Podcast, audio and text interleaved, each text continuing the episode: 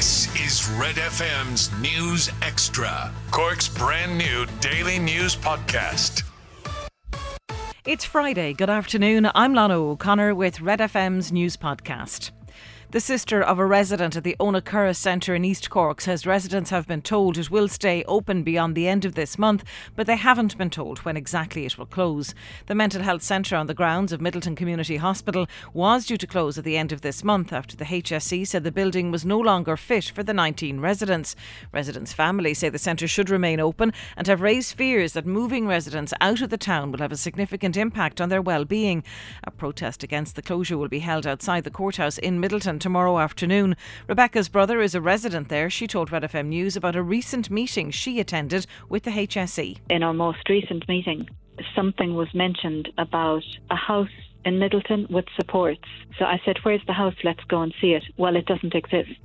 What supports are they? Well, we can't tell you. So it's it's utterly bizarre. It's absolutely unbelievable. What they've done now is they've put out the time, but they haven't told us when it's going to close. I've made the point that the centre has saved my brother's life, and that's no exaggeration because he was homeless before he ended up there. So to take it away now is to put a gun to his head. The board of Páirc Uí Chaoimh has lodged an appeal challenging Cork City Council's decision to refuse planning permission for changes to the stadium and its exterior.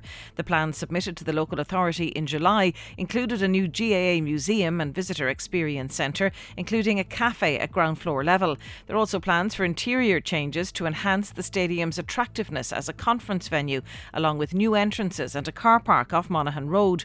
The Echo reports the board of Páirc Uí Chaoimh Stadium have confirmed the appeal has been lodged with An Bord Pleanála. Around 100 million euro was spent on the redevelopment of Páirc Uí in 2017. Staying locally and tackling traffic congestion and air pollution by simply banning cars in the city centre will not result in people getting on board with the idea of using public transport. That's according to Dr. Elena Talaporta from the School of Engineering at UCC, who says people will use cars less if they're given more than just one option. Earlier this week, Bus Éireann said some of their city centre services are being delayed by up to half an hour due to extreme traffic congestion. The government has committed millions to improving public transport in Cork with upgrades to buses and plans for a light rail system. Speaking to Red FM News, Dr. Elena Talaporta says the city needs a more holistic approach. I used to live in Dublin for quite a while. In Dublin, there were way more, more options than just the bus.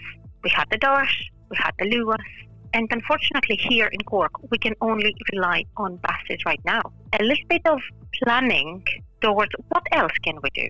How can we improve? If we have more buses, I suppose, than the traffic, the bus lanes are going to be slower. So that might not be a good option. Catch up on Cork with our new daily news podcast, Red FM News Extra. Starting with football, Cork City and Cobh Ramblers are both in action this evening. City visit UCD. Cobh Ramblers, meanwhile, play their final home game of the season as they host newly crowned champions Shelbourne. Kickoff is at 7.45 in both games. In the Premier Division, Shamrock Rovers host Sligo Rovers in the pick of the games. That's at 8pm. The Republic of Ireland under 17 women's team played their third European Championship qualifier this afternoon. The girls in green face Norway going into the game on the back of wins over Bulgaria and Hungary this week. Kickoff in Norway is 4pm Irish time. There are three Cork City players in the squad Maeve Russell, Heidi Mackin, and Ellie O'Brien. Cross channel, there's one game in the Championship this evening. Second place West Brom host Birmingham City. West Brom would go top with win. That's at 8pm. In the FAI Intermediate Cup, Passage take on Douglas Hall at 7.45. In the Munster Senior League Premier Division, Rockmount face Carrigaline United, while St Mary's take on UCC. They're both at 7.45. In rugby, Ulster host the Emirates Lions in the United Rugby Championship this evening. Kick-off at Kingspan Stadium is at 7.35.